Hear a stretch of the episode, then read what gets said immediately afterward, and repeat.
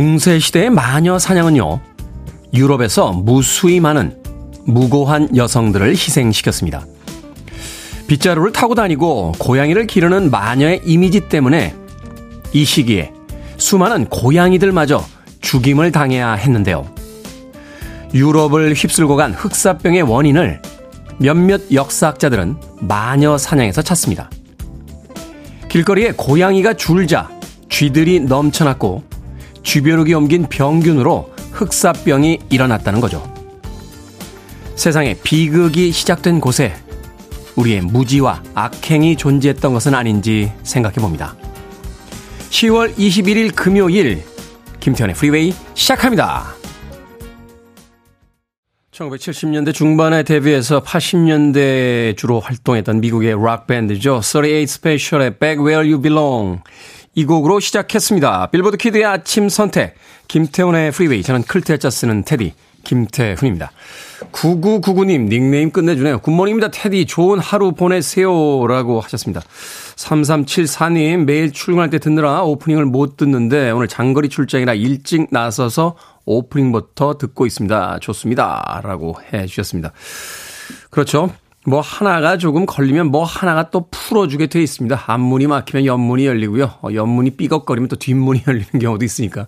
장거리 출장이라고 너무 어, 부담스러워하지 마시고요. 어, 가시는 동안 김태현의 프리웨이와 함께 해주시길 바라겠습니다. 1836님, 테디, 오늘 경찰의 날입니다. 저도 신랑도 30년 전 경찰이 됐습니다. 힘들었는데 돌아보니 웃으며 추억으로 이야기하게 되네요. 제일 먼저 출근해서 커피물 떠놓고 환기시키고 듣고 있습니다. 저녁에 가족들이랑 자축해야겠어요. 라고 해주셨고요. 조윤정님, 테디님, 대한민국에서 제일 멋진 포도리 남편의 경찰의 날 축하해주세요. 30년 넘게 묵묵하고 성실하게 근무 중인 남편 사랑하고 존경합니다. 라고 해 주셨습니다. 오늘이 경찰의 날이군요. 항상 아, 힘든 사람들을 위해서 또 위험한 순간에 본인들을 희생하면서 도와주고 계신 경찰 분들에게 진심으로 다시 한번 감사의 말씀 드리겠습니다. 오늘 모든 경찰 분들 다 축하드립니다. 안전한 하루 보내시길 바라겠습니다. 자, 1836님과 조윤정님 두 분에게는 제가 커피 쿠폰 보내드릴게요. 모바일 쿠폰 보내드릴 테니까 남편분들 또 경찰이신 아, 또 배우자분들에게 에, 맛있는 커피 한 잔 나눠주시길 바라겠습니다. 그런가 하면 5324님께서요. 아침이라서 제일 짜증나는 순간이요. 바로 어젯밤 남편이 끓여 먹은 라면 냄비가 그대로 있을 때입니다. 정말 화가 나요. 깨끗하게 맑게 하루를 시작하고 싶은데 싱크대에 라면 찌꺼기 고여있고 냄비에는 라면 국물 그대로 방치되어 있는 걸 보면 아 오늘은 텄다 기분 좋기는 글렀다 싶습니다 라고 하셨는데 그 라면 찌꺼기를 치우고 어, 라면 냄비를 깨끗하게 청소하면서 하루의 기분을 바꿔보는 건 어떨까요? 예, 저도 설거지 가끔 합니다만 아, 가끔 한다는 건 제가 그 집에서 밥을 먹는 경우가 별로 없어가지고요. 그래서 가끔 하게 되는데 설거지 다 끝내고 나면 기분 좋아지잖아요. 어, 찜찜한 기분 설거지 하시면서 깨끗하게 다시 한번 바꿔보는 건 어떨까 하는 생각이 듭니다. 5324님, 마트 상품권도 보내드릴 테니까 마트에 가셔서 또 맛있는 음식도 다시 장만하시길 바라겠습니다. 자, 청취자들의 참여 기다립니다. 문자번호 샵 1061, 짧은 문자 50원, 긴 문자 100원, 콩으로는 무료입니다. 유튜브로도 참여하실 수 있습니다. 여러분은 지금 KBS 2라디오 김태훈의 프리웨이 함께하고 계십니다.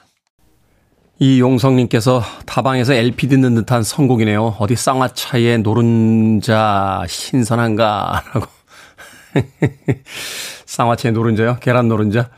저도 그 세대는 아닙니다. 예, 제가 아무리 옛날 사람이지만 쌍화차에다 노른자 넣어서 먹던 세대는 아닙니다. 예, 저도 카페 세대지 다방 세대는 아니에요. 네, 이용성님. 다방에서 LP 듣는 듯한 그런 예스러운 음악이었죠. 4023님께서 신청해주신 브랜달리의 If You Love Me 듣고 왔습니다. 4853님, 여친이 한 손으로 후진하는 남자 멋있어 보인다길래 면허 딴지 한 달 만에 한 손은 여친이 앉아있는 조수석에 얹고 다른 한 손으로 멋있는 척 헛세 부리며 후진 주차하다 담벼락에 부딪혀서 수리비만 150만원 나왔습니다. 월급이 절반이나 수리비를 내야 될 것 같아 속이 쓰립니다. 그런 스킬은 함부로 하는 게 아닙니다. 예. 최근에는 후진, 후방 카메라가 있어가지고 다 보면서 하잖아요. 과거에 없던 시절에. 제가 여러 번 말씀드리지만 또 이 3군의 정예 운전병 출신 아닙니까? 주특기 610. 네, 한 손, 한 손 정도는 뭐 능숙하게 후진을 했죠. 그런 게 멋있답니까? 에, 예, 너무 멋있는데 옆에 타는 사람이 없습니다. 에, 예, 옆에 타야 멋있는 걸 보여줄 텐데. 예전에 등산 한참 할 때요. 그 암벽 등반하던 선배님이 계셨는데 어, 정말 멋있었어요. 그래서, 어, 형 진짜 멋있다! 라고 이야기하면 항상 그 암벽에 매달리셔서 너무 멋있는데 봐주는 사람이 없다. 혼자 고독하다! 하면서 암벽을 타시던 선배님이 갑자기 기억이 나는 게 4853님. 교훈을 얻으셨으니까 운전은 폼보다 안전이 중요하다는 거 잊지 마시길 바라겠습니다. 주유 상품권 보내드릴게요. 그래도 뭔가 얻어가시는 게 있으셔야죠.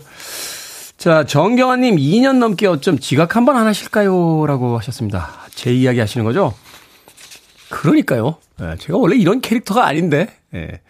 제가 아침 방송을 한다고 했을 때 제 주변에 거의 대부분의 지인들이 네가 아침 방송을 하면서 자기들끼리 내기 했대요. 6개월 못 간다. 하면서 내기 아닌 내기를 했다고 하는데 2년 넘게 진행을 하고 있습니다. 아, 진행이야 그렇다 칩니다만 지각 한 번 한 적이 없어요. 예, 헐레벌떡 들어온 적도 없습니다.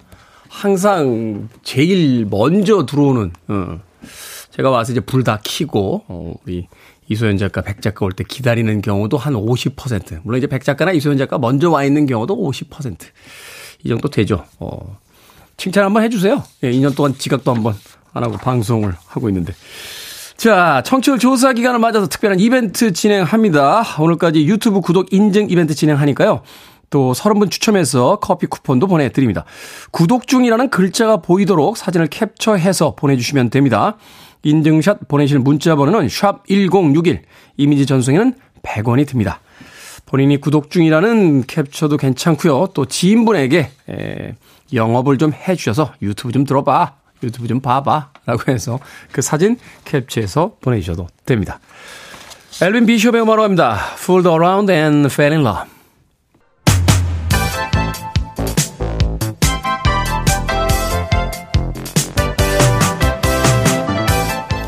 이 시간 뉴스를 깔끔하게 정리해드립니다. 뉴스 브리핑 캔디 전현 시사평론가와 함께합니다. 안녕하세요.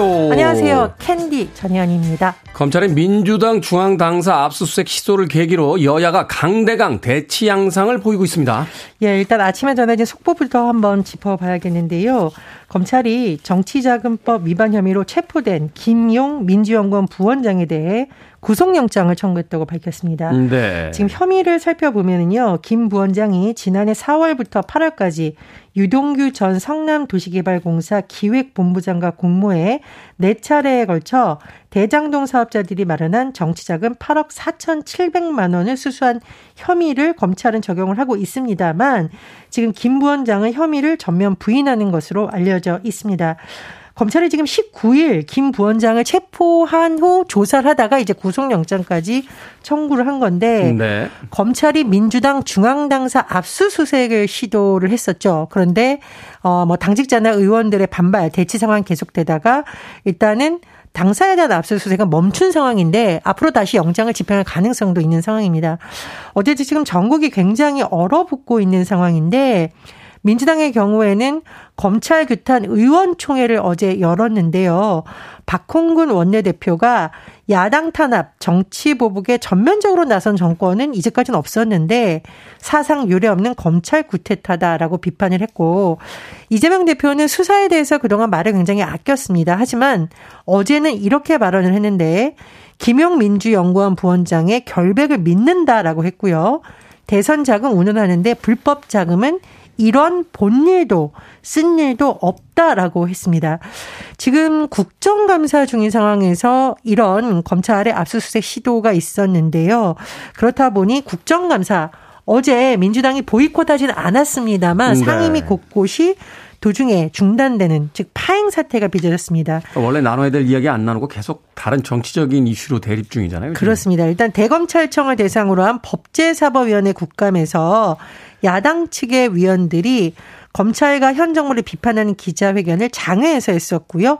또 오후 들어서도 규탄 시위를 하면서 파행이 되기도 했고 농림축산식품해양수산위원회 산업자원 중소벤처기업위원회 국감장에서도 어 여야 간의 공박이 오면 오가면서 한때 감사가 중단이 됐습니다. 어쨌든 지금 여야가 지금 이런 분위기 언론에서는 어떤 표현을 썼냐면 죽기 살기식 대치다라는 표현까지 나오고 있는데요. 이게 글쎄요. 어떤 정당에 유리하다라고 판단하기 좀 어렵습니다만 여당 입장에서는 앞으로 국회에서 풀어야 될 과제를 풀기는 쉽지 않아 보입니다. 일단 여가부 폐지 등의 내용을 담은 정부 조직법 개편 관련한 법안 그리고 내년에 우리가 집행해야 될 예산안 처리 모두 국회에서 진행이 돼야 되는데 그렇죠. 야당이 강력 반발하고 있기 때문에 이런 여러 가지 국회 일정이 공전할 가능성이 높다는 전망이 나옵니다. 일하신다는 이야기는 거의 없고 매번 싸움만 하시는데 여당 야당 대표 선수 뽑아서 축구 경기 하는 거 어때요? 어, 사안들마다 한 번씩 축구 경기 해서 어, 이긴 쪽 의견으로 한 번씩 가는 게 차라리 낫지 않겠습니까? 그러니까요. 권투 경기보다는 축구 경기가 나을 것 같습니다. 답답합니다. 자, 국민의힘 차기 당권 주자들 전당대회 경선 방식도 신경전 벌이고 있는데 이 방식에 따라서 이제 당권의 향방이 굉장히 크게 달라지죠? 예, 당권 주자들이 지금 촉각을 곤두세우고 있는 부분은 이른바 7대 3 룰이 어떻게 될까의 여부입니다. 7대 3이라는 것은 전당대회에서 경선을 할 때 당원의 마음을 반영하는 비율이 70%, 당심 70%에다가 일반 국민 여론조사 를 이른바 민심을 반영하는 여론조사 비율 30% 이렇게 비율이 7대 3으로 되어 있습니다. 네. 그런데 이게 주자들에 따라서 이 방식이 더 좋다, 아니다, 저 방식이 오히려 맞다라고 주장을 하고 있는데요. 예를 들면 본인이 중도 라고 주장하는 어, 경선 주자들의 경우에는 아무래도 여론조사 조사가 30% 반영되는 지금 방식이 맞거나 아니면 오히려 늘려야 된다라고 주장을 하고 있죠. 네, 유승민 후보 쪽이 주로 이제 그런 주장을 많이 하고 있죠. 그렇습니다. 이제 유승민 전 의원이 최근 여론조사의 결과에 많이 좀 고무된 것으로 전해지고 있는데 현재 전대 룰을 바꿔서 민심의 반영 비율은 줄이고 당원 투표 비율을 놀리는 것에 대해서 오히려 이게 국민에게 외면받는 길이고 총선 승리를 위해서는 민심이 중요하다고 유승민 전 의원 강조하고 있고요. 안철수 의원 같은 경우에도 사실은 국민의힘에 계속 있었던 것이 아니라 지난 대선을 계기로 입당을 한 거잖아요. 그렇죠. 어, 그리고 안철수 의원도 비교적 여론조사에서는 자신감을 보이고 있는 상황이기 때문에 중도층을 겨냥한다라는 목표 하에 지금의 경선 방식 자꾸 어, 건들면 안 된다. 오히려 지금 두 사람 같은 경우에는 민심의 향방에 촉각을 곤두세우고 있습니다. 하지만 조경태 의원이라던가 윤상현 의원은 역선택을 막기 위해서 당한 투표 비중을 높여야 된다는 것인데요. 그 역선택이라는 게 민주당 지지자들이 이제 경선 참여를 할 수 있다 이렇게 보는 거죠. 그렇습니다. 여론 조사를 할때 어, 예전에 이런 방식은 있었습니다. 당신은 국민의힘을 지지합니까? 민주당을 지지합니까?라고 해서 본인들이 지금 실시하는 경선에 당의 지지층만 골라서 하는 방식이 있지만 일반적으로 기존에 해왔던 여론조사 방식은 그런 거 가리지 않고 왜냐하면 일반 국민들이 어떤 생각을 하는지 반영해야 되는 취지 하에 그냥 다 반영을 했습니다. 그렇다 보니 조경태 의원과 윤상현 의원은 여론조사에는 민주당 지지층이 오히려 아 이런 힘을 해야 우리에게 유리하겠다라고 해서 역선택을 할 가능성이 있는 거 아니냐라는 주장을 펼치는 것으로 전해지고 있습니다. 어쨌든 지금 전대가 언제 진행될지도 놓고 뭐 여러 가지 분석이 나오기 때문에 앞으로 좀 지켜봐야 되는 상황이고요. 또 하나 지금 국민의힘에서 또 다른 관심사는 이른바 당협위원장에 대한 교통정리가 어떻게 될까 부분입니다. 지금 어 이른바 공석이 되어 있는 사고 당원 협의회 당협위원장을 다시 세우는 방안도 논의가 있지만 보통 조직 강화 특별위원회와 당무감사위원회를 통해서 조사를 합니다. 감사를 해서 아 이 위원장이 제대로 못한다라고 하면 교체하는 경우도 있거든요. 네. 지금 정진석 비대위에서 국정감사 끝나고 다음 달부터 이런 작업을 할 것으로 알려져 있는데 일각에서는 이거 혹시 이준석 전 대표와 좀 신분이 있거나 이른바 비윤계로 분류되는 사람들을 정리하는 것 아니냐는 의심의 눈초리도 보내고 있는 것으로 전해집니다. 그렇군요. 이번 당권이 이제 다음 총선에서의 공천권에 영향력이 있기 때문에 가장 또 초유의 이슈인 것 같습니다. 2050년에 10집 중에 4집이 1인 가구라는 전망이 나왔습니다. 그렇습니다. 통계청 발표에 따르면요. 2050년 1인 가구 905만 가구에 달한다고 하는데요. 퍼센트로 따지면 39.6%까지 올라갑니다. 네. 그러면 30년 뒤에는 10가구 중 4가구는 1인 가구가 된다라는 것이고요. 또 주목되는 부분이 있습니다. 1인 가구가 고령층을 중심으로 늘어난다는 거죠. 그렇죠. 아, 결혼 안 하니까 혼자 산다. 이런 것이 아니라 고령층을 중심으로 늘어날 것이라는 전망이 나옵니다. 또 있습니다. 주목할 부분. 우리가 보통 가족 이 같이 산다라는 개념이 있잖아요. 그런데 친족이 아닌 이른바 남남으로 구성된 비친족 가구가 2020년 2.0%였지만 2050년에는 3.1%로 증가할 것이랍니다. 이 가구 또는 가족의 개념이 점점 확장된다라고 하는데요. 다만 이런 변화를 제도가 잘 담고 있냐에 대해서는 비판의 목소리가 높습니다. 제도가 뒷받침이 돼야겠죠. 이 대한가족에 대한 이야기는 뭐 사실은 이제 영화 쪽의 이슈로 어, 오래전부터 다뤄왔던 이야기니까요. 세상이 변해가고 있습니다. 자, 오늘 시사 엉뚱 퀴즈 어떤 문제입니까? 예, 오늘 2050년에는 1인 가구 비중이 40% 가까이 될 거라는 소식 전해드렸습니다. 이렇게 되면 뭐 혼밥, 혼영, 혼자 영화 보는 것도 자연스러워질 것 같은데요. 자, 시사 엉뚱 퀴즈 나갑니다. 혼자 영화 보더라도 이건 포기할 수 없어요. 네. 영화관마다 꼭 판매하는 간식 아, 이거 냄새 맡으면 사게 됩니다. 옥수수 나다를 튀겨 만든 이건 무엇일까요? 1번 팝콘, 2번 데프콘, 3번 유니콘, 4번 이모티콘. 정답 아시는 분들은 지금 보내주시면 됩니다. 재미있는 오답 포함해서 모두 10분에게 아메리카노 쿠폰 보내드리겠습니다. 혼영, 혼자 영화를 보더라도 이것은 포기할 수 없죠. 영화관마다 꼭 판매하는 간식, 옥수수의 낟알을 튀겨 만든 이것은 무엇일까요? 1번 팝콘, 2번 데프콘, 3번 유니콘, 4번 이모티콘 되겠습니다. 문자 번호 샵 1061, 짧은 문자 50원, 긴 문자 100원, 콩으로는 무료입니다. 뉴스 브리핑 전혜연 시사평론가와 함께했습니다. 고맙습니다. 감사합니다. 기타 소리만 들어도 아시겠죠? 척 베리입니다. Johnny Be Good.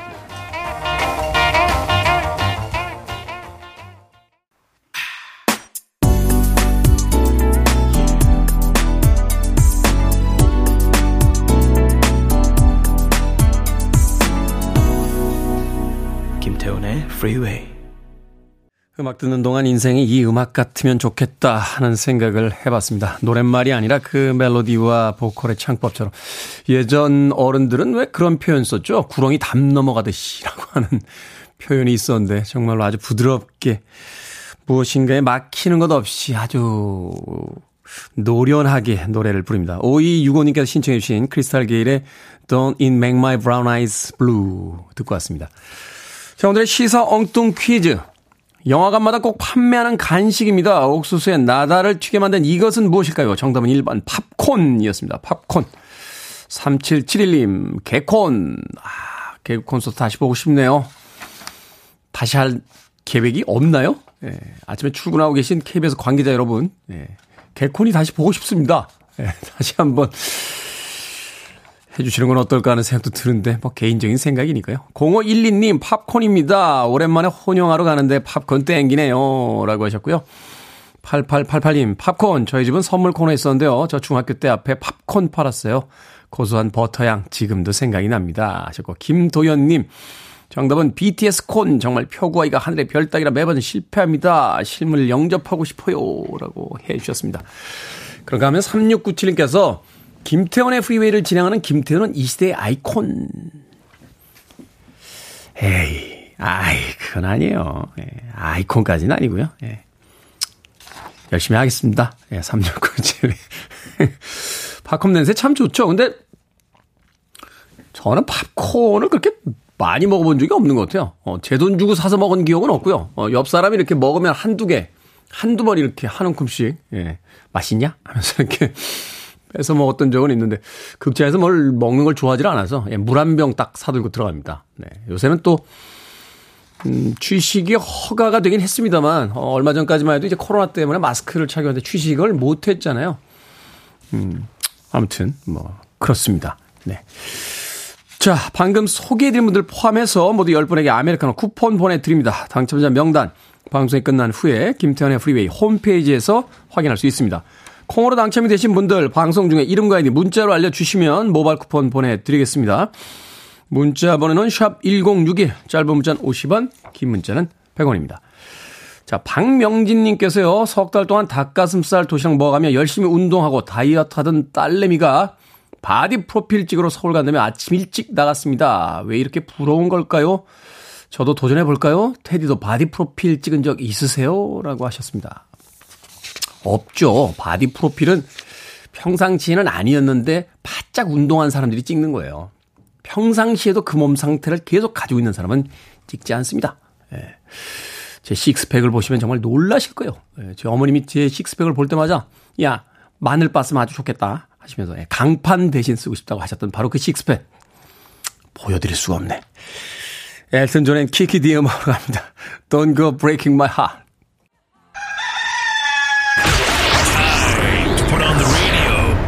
김태훈의 프리웨이 Are you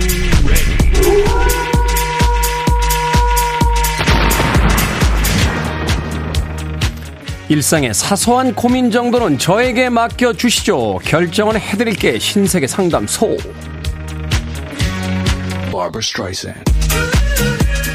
장경환님, 살이 쪄서 다리도 아프고 몸도 무겁고 맞는 옷도 없고 울적해지더군요. 제 인생을 바꿔보려는데 헬스를 다닐까요? 아니면 수영을 다닐까요? 수영을 다니세요. 물에 들어가면 체중도 삶의 무게도 좀 가벼워집니다. 내년 봄쯤엔 인생이 바뀌어 있을 겁니다.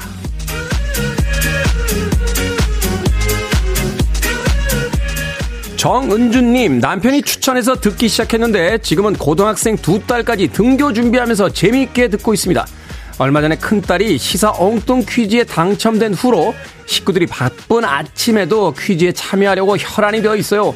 계속 참여하라고 할까요? 한번 뽑혔으니 그만하라고 할까요? 계속 참여합시다. 보세요. 또 뽑혔잖아.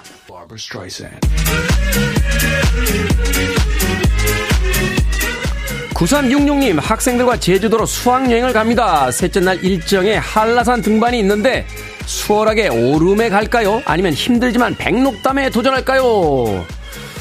선생님, 수월하게 오름에 갑시다. 등교 수능에 힘든 학생들 수학여행까지 힘들게 해서 뭐 하겠습니까?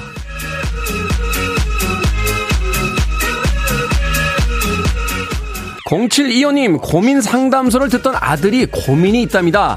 초등학교 1학년인데요. 수업 시간에 재능 나눔 활동을 한대요. 친구의 고민을 들어줄지, 만들기 잘하는 법을 알려줄지 모르겠답니다. 정해주세요. 고민 상담을 할까요? 아니면 만들기를 알려줄까요? 만들기를 알려줍시다. 만들기를 알려주다 보면 자연스럽게 고민도 듣게 되니까요.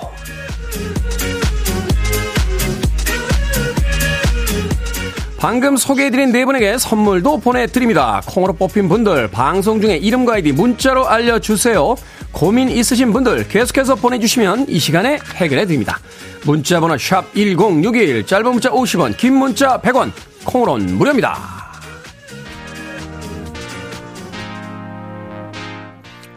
KC and the Sunshine Band입니다. Give.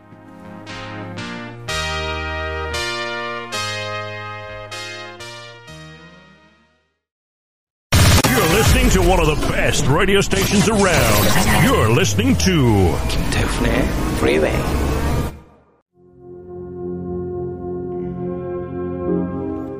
빌보드 키드의 아침 선택 KBS 2라디오 김태훈의 프리웨이 함께하고 계십니다. 1부 끝곡은 3409님께서 신청하신 필 콜린스의 Another Day in Paradise 준비했습니다. 전 잠시 후 2부에서 뵙겠습니다.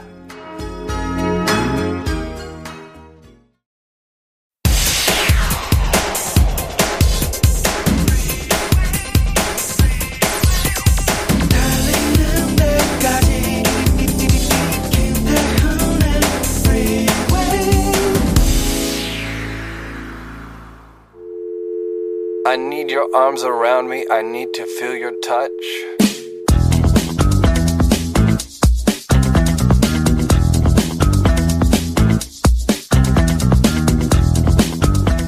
보리밭에서 서풍이 불어오면 그대는 나를 기억할 거예요. 우리를 질투하는 하늘의 태양도 있게 될 거예요. 황금빛 들판을 걸을 때면. 그래서 그녀는 연인을 데리고 갔죠. 보리밭에서 그를 잠시 보려고 흘러내리는 머리칼처럼 그의 품 안에 안겼죠. 황금빛 들판에서. 결코 가볍게 약속을 한 적은 없어요. 지키지 못했던 약속들도 있었죠. 하지만 남은 생 동안 이것만은 맹세할게요. 우리 함께 황금빛 들판을 걸을 것을.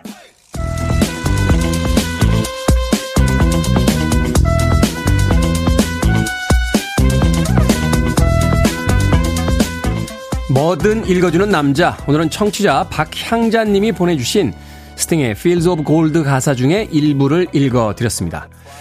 요즘 억새가 만발한 곳들이 많죠. 들판은 황금빛으로 나무에는 단풍이 제법 물이 들었습니다. 가을이 한창 무르익고 있는데 가을 풍경 구경 좀 하셨습니까? 박향자님 잠시나마 복잡하고 바쁜 일상을 잊고 가을 운치에 젖어보는 것도 좋겠다고 하셨는데요. 비싼 돈 들이지 않고 멀리 떠나지 않아도 가을은 바로 우리 곁에 있습니다. 이번 주말에는 한 걸음만 밖으로 내딛어서 이 계절을 마음껏 즐겨보는 건 어떨까요? 역시 가을가을한 목소리 스팅 최고네요. 라고 이은희님께서 문자 보내주셨습니다. 자, 2부의 첫 곡은 K124288217님, 8250님, 6080님도 신청하셨던 스팅의 Fields of Gold로 시작했습니다. 김태훈의 프리웨이 2부 시작했습니다. 앞서 일상의 재발견, 우리의 하루를 꼼꼼하게 들여다보는 시간, 뭐든 읽어주는 남자. 이번 주 청취율 조사 기간을 맞아서 여러분께서 추천해주신 팝송의 가사, 오늘 마지막으로 읽어드렸습니다. 오늘 읽어드린 추천 팝은 스팅의 Fields of Gold 였는데요. 흔히 가을에 많이 듣게 되는 그런 음악이죠. 노랫말이 참 아름답네요. 어, 노래의 그 멜로디뿐만이 아니라 이런 멋진 가사를 담아서 노래하고 있기 때문에 이 스팅의 음악은 참 싫어하는 사람이 거의 없는 것 같아요. 어, 저희들끼리는 가끔 그런 이야기 할 때가 있어요. 스팅은 뭘 해도 고급스럽다. 예, 뭐 재즈의 뉘앙스가 있는 곡도 있고 락적인 음악도 있고 뭐 발라드라든지 뭐 다양한 장르의 음악들을 소화하는데 어떤 장르의 음악을 하든지 정말 멋지게 그 음악을 들려주고 있습니다. 자, 한 주 동안 좋아하는 팝송 가사 보내주신 분들 모두 감사의 말씀 드리겠습니다.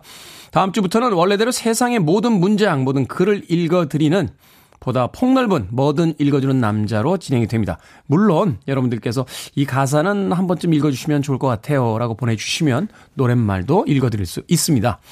김태훈의 프리웨이 검색하고 들어오셔서요. 홈페이지에 남겨주시면 되고요. 말머리 뭐든 달아서 문자로도 참여가 가능합니다. 문자 번호는 샵 1061, 짧은 문자 50원, 긴 문자 100원, 콩으로는 무료고요.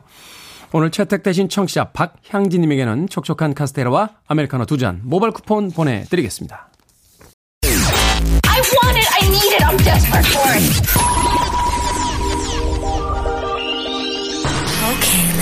It. Okay, it. 김태훈의 Freeway. 두 곡의 강력한 락 음악 듣고 왔습니다. 3202님, 0711님, 4907님께서 신청해 주신 서바이버의 Eye of the Tiger 그리고 이어진 곡은 키스의 Detroit Rock City까지 두 곡의 음악 이어서 들려드렸습니다. 자, 1164님, 반갑습니다. 태훈님. 회사 구내 매점을 운영하는 60대입니다. 새벽 5시에 나와서 김밥 싸느라 문자는 자주 못하지만 항상 테디님 팬입니다. 지금처럼 쭉 변함없기를 바랍니다. 라고 해주셨습니다. 제가 뭐 이렇게 변하고 변신하고 이런데 능한 사람이 아니라서요. 그냥 쭉 가도록 하겠습니다. 그러면서 김밥 재료가 될, 아, 사진, 김밥 재료들의 사진을 보내주셨는데, 아, 색색깔이 아주 맛있겠네요. 구내 매점에서 파는 김밥 맛있죠. 맛있게 김밥 싸셔서 또 많은 회사 직원들 한 끼 식사 든든하게 할 수 있도록 해 주시길 바라겠습니다. 1264님에게요, 음, 뭐 보내드릴까요? 어. 도나스 6개 팩 보내드리겠습니다. 아, 가족들과 함께 맛있게 나누시길 바라겠습니다. 어, 3328님, 저는 버스를 운전하는 여기사입니다. 산업단지로 출근하는 사람들을 아, 태, 태우고 운행을 하는데 새벽을 열면서 운전한다는 게 너무 좋아요. 7080때 팝도 많이 틀어주세요. 감사합니다. 라고 아침에 운전하신다고 안전운전 하시길 바라겠습니다. 3328님. 그런가 하면 아침부터 심란한 분 계시네요. 신도아님. 깻잎 논쟁 이후 여러 논쟁들이 있던데 어제 여친이 직장 여직원이 자기 만나러 오는 길에 같은 방, 방향이라며 차를 좀 태워달라고 하면 어떻게 할 거냐 묻길래 부비 트랩이네. 부비 트랩이야. 네, 함정을 깊게 팠구만. 같은 방향이라고까지 말하면 당연히 태워줘야지 했다가 싸웠습니다. 이게 혹시 논쟁이 될 만한 사건인가요? 별 생각 없이 말했다가 지금 냉전 3일째입니다. 오늘 불금 퇴근하고 치맥하고 하러 가기로 지난주 약속했는데 싸우고 나니 가잔 말도 못하겠죠 하셨네. 신도아님. 답이 정해져 있는 문제잖아요. 이거는 상의해보자, 논의해보자, 이야기를 나눠보자 하는 이야기가 아니고요. 정답을 강력한 힌트로 주고 있잖아요. 나 이외에 다른 여성이 등장하는 모든 이야기에는 정답은 하나밖에 없어요. 절대 안 되지. 안 하지. 그럴 리가 없지. 그러면 그 여직원이 섭섭해 할 텐데, 어, 자기가 섭섭한 것보단 낫지. 이런 여러 가지 정답들이 있잖아. 어려워? 이게? 책을 한 권 써줘야 되나? 예. 네. 안 되지. 너밖에 없지. 다른 사람은 그래도 할 수 없지. 이게 다 있어요. 1페이지에. 1페이지만 외워도 되는데. 안타깝네요. 신도아님. 그래도 오늘 치맥하자고 이야기해 보세요. 이야기까지 안 하면 더 화납니다. 9871님께서 사진 한 장 보내주셨는데 이게 2003년인가요? 2004년인가요? 홍대에서 제가 담배를 물고 있는 사진인데 삐딱하게 서가지고 저도 없는 사진은 도대체 어디서 구해오시는 겁니까? 아, 옛날 생각나네요. 어, 20년 전 사진이군요. 와, 그때도 역시 멋있었군요. 네. 자, 청취율 조사 이벤트 진행하고 있습니다. 김태훈의 프리웨이 유튜브 구독 인증 이벤트. 오늘이 마지막 날입니다. 구독 인증샷 보내주시면 30분 추첨해서 커피 쿠폰 보내드릴게요. 혼자만 보내지 마시고요. 친구나 동료, 뭐 부모님, 배우자, 형제, 자매 등등 모든 지인들에게 핑계 삼아서 홍보도 좀 해주시고 추천해 주시길 부탁드리겠습니다. 청취율 조사 기간이잖아요. 자, 유튜브 구독 인증샷 보내실 문자 번호는 샵 1061이고요. 이미지 전송에는 100원이 듭니다. 자, 마돈나의 마으로 합니다. Crazy for You.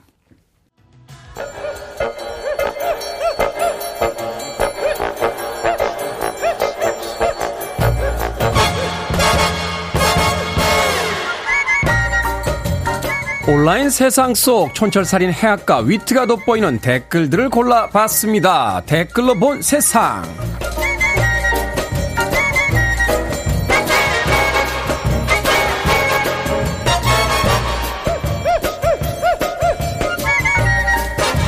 첫 번째 댓글로 본 세상. 지난 일요일 전북 익산시에서 도박단이 잡혔습니다. 이날 도박장에는 도박꾼 외에도 경찰 단속에 대비해 망을 보는 사람이 있었는데요.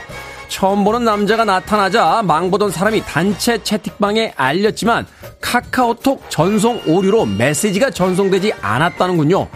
한창 노름에 열중하던 도박꾼들은 화투패를 내려놓지도 못한 채 경찰에게 잡혔다는데요. 여기에 달린 댓글들입니다. 몰루님, 소 뒷걸음에 쥐굴이 무너지네요. 군매님, 카카오톡 오류에 이런 순기능도 있긴 했네요. 억울해하지 말고 이참에 도박을 끊으시길 바랍니다. 카카오에서 전산망 마비 상황에 따른 손해보상 해준다고 하던데 어떻게 이분들도 좀 해주시는 겁니까?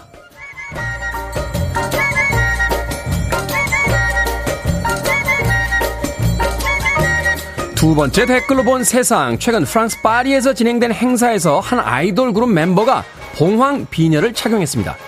그런데 이 모습을 본 중국의 유명 인플루언서가 봉황 비녀는 중국 고유의 양식이라고 주장을 했는데요.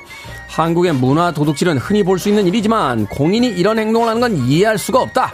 라고 덧붙였다고 합니다. 여기에 달린 댓글들입니다. 소예님. 중국 사람들이 유일하게 자기 것이 아니라고 주장하는 건 코로나밖에 없네요. 하이유님, 한국 아이돌이 대세는 대세인가 보네요. 이렇게 세세하게 지켜보기까지 하고요. 그냥 내버려 두죠. 일일이 반응 안 해도 될 것 같은데.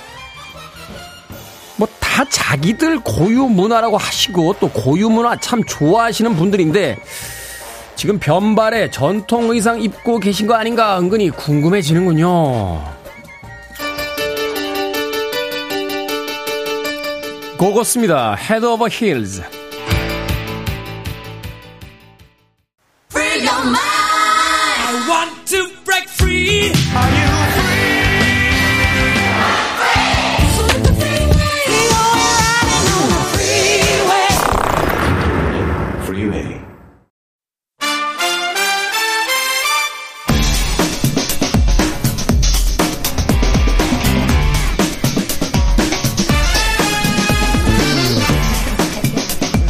영화만큼이나 재미있는 영화평을 나눠봅니다. 신의 한수 오늘도 허남웅 영화평론가 이재 영화 전문기자 나오셨습니다. 안녕하세요. 안녕하세요. 안녕하세요. 자 오늘의 영화는 10월 19일에 개봉한 블랙 아담입니다. 네. 슈퍼 히어로물이죠. 두 분의 평점부터 듣고 시작합니다. 네. 블랙 아담 저희 평점은 5개 만점 2개 반입니다. 2개 반이요? 네. 지난주에 지난주에 Everything Everywhere All at Once는 4개, 4개 주셨는데. 그렇죠. 어. 두개 반. 근데 아 뭐 이게 재밌는 것 같지도 않고 그렇다고 아주 재미없는 것 같지도 않고 아, 되게 좀 애매한 그런 느낌이 있잖아요. 언젠가 또 봤던 영화 같고. 어 맞아요. 예. 음... 그래서 두 개 반입니다. 그렇군요. 네. 자 이지의 영화 전문 기자. 오늘은 또 일치했네요. 저도 두 개 반입니다. 두 개 반. 네. 오늘은 또 일치했네요가 아니라 요즘 너무 저를 따라하세요. 이재 기자님께서. 이제 그러려니 합니다. 아, 네. 한번 더 웃어줘야지. 아, 네. 어, 이제 비우, 비웃으시는 거군요. 아니, 아니, 네. 좋아서 웃는 거죠. 괜찮습니다. 자, 어떤 영화인지 줄거리부터 좀 소개를 해 네. 주시죠. 5천년 전. 5천년 전. 네. 저 성이, 잠깐, 아, 좀 네. 감정을 입혀서 성의 아, 있게 좀 해주세요. 아니요. 네, 성공했어요. 아니, 왜 줄거리에 화를 내요? 아니요. 그게 아니라 5천년 전. 딱 이 얘기만 했는데도 이렇게 알았어요. 웃으시는 거 보니까 제가 5천... 다 기분이 좋아지네요. 5천년 전. 5천년 전. 킨다크라는 곳이 있습니다. 네. 칸다크입니다. 아, 네, 죄송합니다. 네. 칸다크. 자꾸 그 정보를 틀리시면 안 돼요. 아니요, 아니요. 네, 원래 이렇게 연습해왔는데 자꾸 네. 제가 뭘 할 때마다 한마디씩 던지시니까 제가 제정신으로 지금 진행을 못하고 있어요. 제정신이 아니란 네. 말씀입니까? 그, 아무튼 칸다크. 칸다크. 예, 블랙 아담이 네. 노예로 있다가 음. 죽음을 당해요. 그런데 예, 여섯 명의 신들이 하나의 능력씩을 주면서 다시 되살려요. 음. 그래서 이제 거기에 그 독재 왕에 맞서가지고 블랙 아담이 그 왕을 물리치지만 음. 사실 그 과정에서요 블랙 아담의 아들과 아내가 죽어요. 그래서 그 능력을 얻었잖아요. 그 좋은 거에 쓰기보단 자기 사적 복수로 어, 했다는 이유로 이 신들이 이 블랙 아담을 봉인합니다. 음. 그리고 5천 년이 지나요. 5천 년이 지난다. 예. 근데 이 칸다크에서는 어, 중동의 어떤 곳인 것 같아요. 영화를 보게 되면. 근데 인터갱이라고요. 네. 이들이 또 여기서 폭력을 저지르고 있어요. 오. 그 와중에 블랙 아담이 깨어나는 일이 발생하고요. 네. 인터갱하고 막 싸워요. 근데 블랙 아담이 힘이 너무 막강해요. 그 막강한 힘을 또 이 저스티리그 소사이어티가 저지하게 돼요. 아, 네, 저스티스 리그. 저스티 리그. 여기서는 이제 저스티스 리그가 아니라 네. 저스티스 소사이어티. 그렇죠. 저스티스 소사이어티. 네. 네. 이들 이들이 네. 블랙 아담, 음. 너 이렇게 어 쑥대밭으로 만들면 안 된다. 사람을 죽이면 안 된다라고 음. 하면서 예, 말리러 오고 또 그들과도 대립하게 되거든요. 네. 예, 그런 내용을 다룬 게 바로 블랙 아담입니다. 지금 한열줄 했는데 세 번 틀렸어요. 킨다크 나와. 네. 틀렸죠. 저스, 저스티 리그. 네, 틀렸죠. 그리고, 아니, 저스티스에서 한번 틀리고, 네. 소사이어티인데 리그에서 또 한번 틀리고. 네, 그렇죠. 영어에 좀 약하시네요. 아, 아니, 지금 약간, 약간, 약간 흥분 상태신가? 아니, 아니, 아니. 처음부터 사실 방송 시작하기 전에도 자꾸 뭐라 그러니까. 제가 너무 이렇게 주눅이 들어서 네, 줄거리를 잘 못하겠네요. 강해지셔야죠. 네. 아, 네, 그렇죠. 스튜디오 바깥은 전쟁터입니다. 맞아요. 그렇죠. 자, 이 칸다크 국민들에게는 그렇다면 이제 블랙 아담은 일종의 영웅인데. 네. 그 영웅의 방식이 이제 사실 이제 슈퍼 히어로들은 사람을 죽이지 않잖아요. 네. 그리고 사실은 사실은 그렇게 빌딩이 부서지고 이런데 안 네. 죽었을까? 죽이지 않는다라는 네. 얘기를 하지만 그렇게 말씀하셨듯이 빌딩 부시고 자동차 찌그러뜨리고 막 예. 도시를 초토화시켜 놓는데 직접적으로 보이지지 않는데 이제 블랙아담은 그런 이제 룰을 깨는 거잖아요. 네. 음. 그래서 이제 저스티스 소사이어티와는 이제 대립하게 되는 그러니까 네. 안티 히어로적인 측면의 그 정체성이 있는데 약간 두 개의 정체성이 부딪히잖아요. 네. 음. 이게 이제 말하자면 최근에 이제 어떤 그 슈퍼 히어로물의 어떤 인간적인 미를 이제 드러내게 하면서 음. 약간 네. 이제 완성도를 높여가는 방식인데 어떻게 네. 보셨어요 두 분은? 일단 선과 악을 이렇게, 이렇게 무자르듯이 가릴 수 없는 부분이다 보니까 이제 히어로 무비에서도 이게 섞여 들어갔을 때 고뇌하고 또 이걸 어떻게 이겨내느냐에 이 캐릭터의 어떤 매력 같은 것들을 초점을 맞췄는데 네. 사실 원래 이, 이 블랙아담 같은 경우에는 안티 히어로로 하기보다는 원작에서는 그냥 원작 카툰에서는 그냥 빌런이에요. 샤잠의 숙적인 되게 앙숙인 그렇죠. 빌런인데 네.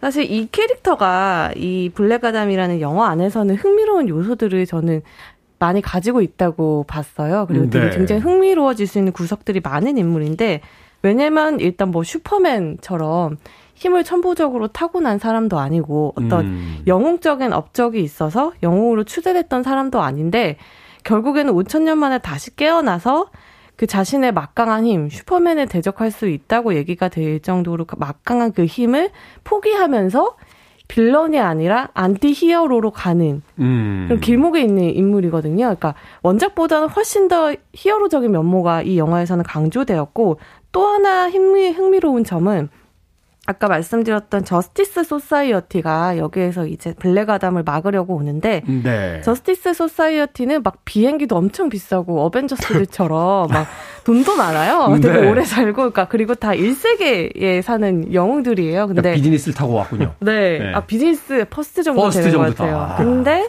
이 칸다크의 민족적인 영웅인 전설 네. 속에 나오는 이 블랙 아담은 누가 봐도 제3세계로 보이는 이 나라의 영웅이거든요. 그러니까 민중들이 원하는 거예요. 이 나라의 어떤 그 음, 자유를 위해서. 음, 음. 그러니까 이 1세계 영웅과 3세계 영웅, 민족적인 영웅이 가지고 있는 서로 다른 결이 이 블랙 아담이 라는 캐릭터에 블랙 팬서의 버금가는 어떤 아우라를 씌울 수 있었는데 이것들을 요소들을 조합하는 과정에서 어, 우리가 아무래도 히어로 영화에 마치, 많이 노출되다 보니까 히어로 영화의 문법이라던가 공식, 캐릭터들의 능력치 이런 것들에 대해서 이미 너무 학습이 되어 있단 말이죠. 음.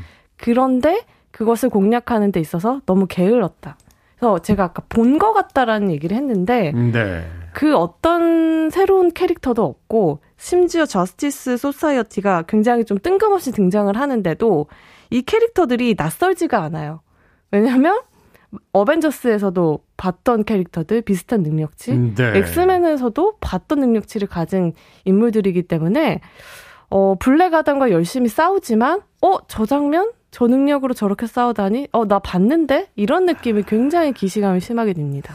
사실 영화라는 게 어떤 흥미를 주는 요소 중에 하나가 우리가 예상치 못했던 것을 보여줬을 때 거기서 이제 재미라는 게 만들어지고 음. 호기심이 이제 더 커지게 되는 건데 그렇죠. 네. 수싸움이잖아요. 영화를 만드는 네. 사람과 관객들의. 근데 음. 다음 장면 이런 거 나오지 않을까 하는데 그 장면 나오고 네. 여기서 싸우다가 저렇게 되지 않을까 하는데 그렇게 돼버리고 그러면 흥미가 훅 떨어지게 되는데 그런 어떤 오리지널리티가 없는 바로 그런 것들이 좀 아쉬움이 남았다. 근데 그 오리지널리티를 떠나가지고 우리가 이제 슈퍼히어로물 볼 때 왜 슈퍼히어로물을 좋아하느냐 그 중 하나가 아무리 막강한 힘을 가져도 항상 뭔가 이렇게 한계들을 갖고 있어요. 네. 네 가령 뭐 배트맨 브루스 웨인 같은 경우는 어릴 때 부모님이 돌아가신 비극이 있고 트라우마가 있고 그렇죠. 뭐 아이언맨 같은 경우도 그 아버지 와 관련해 가지고 어떤 아픔들이 있잖아요. 슈퍼맨은 또뭐 크립토나이트가 있고 그렇죠. 그렇죠. 그러니까 그런 어. 떤 한계가 있기 때문에 아 아무리 막강해도 우리는 아 저 약한 지점이 있기 때문에 거기에 대해서 감정이입해 이입하게 되고 그런 지점이 있는데 블랙아담은 그냥 어 그래 쟤네들이 또 어떻게 죽을까 어 그냥 블랙아담이 이길 건데 이러다 음, 보니까 음. 예, 그런 좀 의외점이 생기지가 않는 거죠. 절대적인 신처럼 이제 등장을 하니까 그쵸. 그게 이제 어 그런 어떤 그 주인공의 위기에서 오게 되는 어떤 네. 긴장감 이런 것들이 전혀 없다. 거의 다 네. DC가요. 처음에 이 그 DC 유니버스 시작할 때 굉장히 지금 혼란스러워하는 것 같아요. 뭐냐면 방향을 지금 못 잡고 있죠. 네, 뭐 수어사이드 스쿼드라든지 이제 그 악당 캐릭터 가지고 좀, 좀 재미를 봤잖아요. 음, 히어로가 네. 안 되니까. 이제 지금 블랙 아담을 가져온 것도 그 맥락에서 어떻게 좀그 개선점을 음. 할까라고 하는데 그러다 보니까 이게 그래 뭐 영웅일 수도 있을 것 같은데 뭐 악당일 수도 있을 것 같은데 되게 애매하게 가버리니까 예 음. 우리가 그렇게 봐도 뭔가 이렇게 지금 매력을 느끼기 힘든 포인트들이 있는 거죠. 그렇군요. 마블과의 네. 어떤 경쟁에서 좀 뒤지고 나서 세계관이라든지 음. 그톤 자체를 지금 많이 잃어버린 맞아요. 게 아닌가. 음악 한 곡 듣고 와서 계속해서 이 블랙 아담에 대한 이야기 나눠보도록 하겠습니다. 이 블랙 아담 OST는 어, 좋네요. 어, 영화 속에 수록됐던 롤링스톤스의 Paint It Black.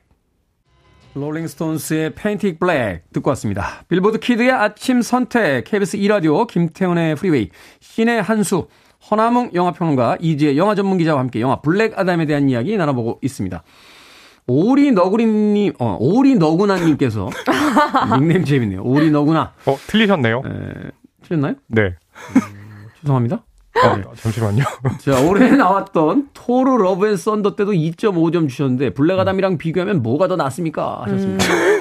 그러니까 보통 평론가들도 점수 뭐 별 몇 개 이런 식으로 매기는 거 그렇게 좋아하지 않거든요. 사실 이 방식이 그렇게 좋은 방식은 아니잖아요. 영화를 네. 그 너무 단편적으로 이야기하니까. 음. 똑같은 2.5점을 줘도 느낌이 달라요. 근데 그, 그 모든 것들을 그 숫자 안에서는 다 담아낼 수가 없거든요. 근데 최대한 객관적인 그 점수라는 것에 맞추다 보니까 그렇게 되는데, 네. 저는 개인적으로 토르 캐릭터를 굉장히 좋아하기 때문에, 똑같은 2.5점이지만, 러브 앤 썬더에 개인적인 마음이 더 가는 건 어쩔 수 음. 없네요. 근데 이런 것들이 점수에는 안 들어가죠. 뭐, 가령 이제 볼 거다라고 전제할 때, 토르 러브 앤 썬더 같은 경우는 코미디가 좀 어, 보고 싶다, 웃고 싶다 네. 하는 분들 이제 토르 러브 앤 썬더. 아 나는 액션 무조건 부수는 게 좋다. 음. 액션이라고 하면 블랙아담을 보는 편이 예, 좋겠다고 생각을 합니다.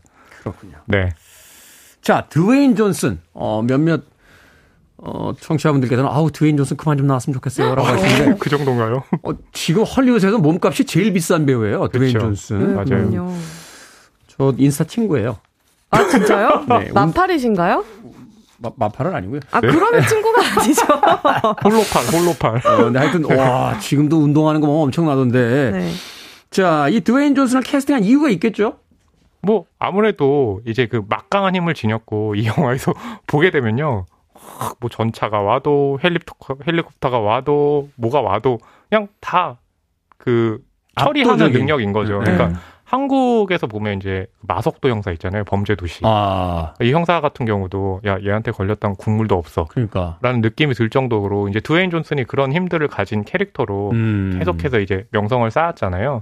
예, 그러다 보니까 이제 그런 느낌이 있고 그렇기 때문에 저는 이제 중요한 게 그런 막강한 그 주인공에 맞서기 위해서는 빌런. 그러니까 빌런이라기보단 이게 이제 적대하는 그런 상대편 같은 경우도 굉장히 막강해야 되는데 아, 여기서는 그런 막강함을 좀 보여주지 못하니까 그러네요. 음. 드웨인 네. 존슨이 등장했는데 같이 붙을 만한 그렇죠. 사실은 그 맨 오브 스틸이죠. 그 슈퍼맨으로 나오는 그, 그 주인공은 키가 190이 넘거든요. 아, 네. 헨리 카빌. 헨리 카빌. 그 네네. 거인이잖아요, 거의. 아, 그렇군요. 엄청나게 크니까 아. 이제 헨리 카빌하고 붙을 정도가 되려면 드웨인 존슨 정도의 덩치가 있어야 음. 아, 그 두 분의 1대1 매치는 나름 또 기대가 좀 되긴 어, 하네요. 어, 그러긴 하네요. 네. 근데 저는 어. 드웨인 존슨 굉장히 좋아하거든요. 네. 저는 이제 브루스 윌리스부터 해서 약간 좀 대머리 액션 스타일을 굉장히 빈 디젤도 그렇고 좋아하거든요. 제이슨 스타뎀. 네. 네. 네. 그 계보가 있잖아요. 그 중에서도 가장 막강한 인물인데 사실 블랙 아담을 드웨인 존슨이 10년을 기다렸거든요. 기획 단계부터. 음. 그러니까 왜 기다렸을까 하다 생각하다 보면 드웨인 존슨 같은 경우에는 이미 히어로라고 나오진 않았지만 영화 속에서 어떤 인간의 한계를 뛰어넘는 히어로 캐릭터를 굉장히 많이 보여줬잖아요. 그렇죠. 그것은 그 육체에서뿐만이 아니라 그가 가지고 있는 어떤 선한 캐릭터, 아버지의 음. 캐릭터가 있는데 그런 부분들이 블랙 아담이라는 빌런 안티 히어로에 이식되었을 때 앞서 말씀드렸던 선과 악이 공존하는 모습을 그려낼 수 있거든요. 네. 그래서 저는 캐스팅적으로는 굉장히 좋은 캐스팅이었다고 생각을 합니다. 그러네요. 드웨인 존슨의 기존 작품들을 보면 어떤 굉장히 가정적인 덩치는 굉장히 크지만 뭐 딸과의 어떤 일화가 있는 이야기들, 뭐 가족들의 이야기들 이런 영화들을 계속 거쳐 왔으니까 그런 네. 이미지의 연장선에서 이제 그 비극적인 가족 사이에 의한 사적 복수 이런 게 이제 연결이 됐었는데 네. 그런 면에서는 굉장히 좋은 캐스팅이었지만 영화는 그죠 됐다. 2.5점이시랍니다. 네. 인상 깊었던 장면 하나씩만 짧게 네. 해주세요. 어, 굉장히 거구잖아요. 네. 현대에 왔을 때요. 이 이들을 불러낸 가정집에 가게 돼요. 음. 근데 문이 어디 있어? 문이 필요 없어요. 그냥 벽을 뚫고 거실로 갔다가 부엌으로 갔다가 벽을 뚫고 다닙니다. 음. 교양, 교양은 네. 좀 아직 필요하죠. 그렇다기보다 뭐 또 일종의 좀 유머, 유머, 코드로 이해할 수 있는데요. 남의 네. 집이 부서지는데 지금 그게 웃깁니까 지금? 아, 네, 근데 웃기더라고요. 네, 네. 알겠습니다. 자, 이지혜 영화 전문 기자. 저는 이제 히어로 무비의 어떤 보너스라고 할 수 있죠. 쿠키 영상. 쿠키 영상. 네, 쿠키 영상을 절대 놓치지 마십시오. 아. 영화가 조금 보시다가 실망스러웠다고 해서 음. 뭐 미리 나가시거나 끝나자마자 나가지 마시고 쿠키 영상을 꼭 기다렸다가 보세요. 음. 이 영상에 굉장히 놀라운 인물도 나오고요. 이 둘이 한 화면에 담겼을 때 다음을 기대하게 만드는 부분이 분명히 있거든요. 네. 하나 네. 팁 드리면요. 보통 이제 그 영상 쿠키 영상 올라간 다음에 엔딩 크레딧 기다렸다가 또 하나 기다리잖아요. 이번에는 그 쿠키 영상 하나입니다. 하나니까 네. 네. 하나만 보시면 되겠습니다. 원래 쿠키 영상 그 스탭들 이름 좀, 좀 찬찬히 살펴주시라고. 그렇죠. 어, 맨 뒤에다 넣는 거니까 음. 그것도 좀 봐주시고 나오시면 좋습니다. 네. 자, 두 분의 한 줄 평 10초씩 드리겠습니다. 액션이 서사의 멱살을 잡고 끌고 간다. 네. 그러니까 서사가 있다기보단 어디 오늘 화나셨어요? 아니 아니 아니요. 10초밖에 안 주신다고 그러니까 네. 빨리 해야죠. 근데 네. 액션을 위해 가지고 예, 서사가 이제 복무한다. 음. 예, 이런 느낌입니다. 알겠습니다. 좀 멱살을 잡았다고밖에 기억이 안 나네요. 자, 이제 영화 전문 기자. 네, 저는 충분히 새로울 수 있었지만 점점점점으로 음, 하겠습니다. 기대할 수 있었던 작품인데 점점점점. 자, 신의 한수 오늘은 영화 블랙 아담에 대해서 허나몽 영화 평론가 이제 영화 전문 기자와 이야기 나눠봤습니다. 고맙습니다. 감사합니다. 감사합니다.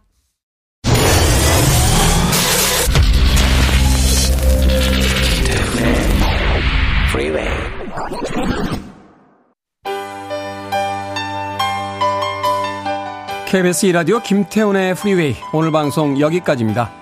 이벤트 당첨자 명단은요, 저희 홈페이지에서 확인할 수 있습니다. 앞으로 프리웨이 유튜브에도 꾸준한 관심 부탁드리겠습니다. 오늘 끝곡은 김윤회님께서 신청하신 에어서플라이의 Making Love Out of Nothing at All 듣습니다. 오늘 하루 모두들 편안하게 보내십시오. 진심입니다. 저는 내일 아침 7시에 돌아오겠습니다. 고맙습니다.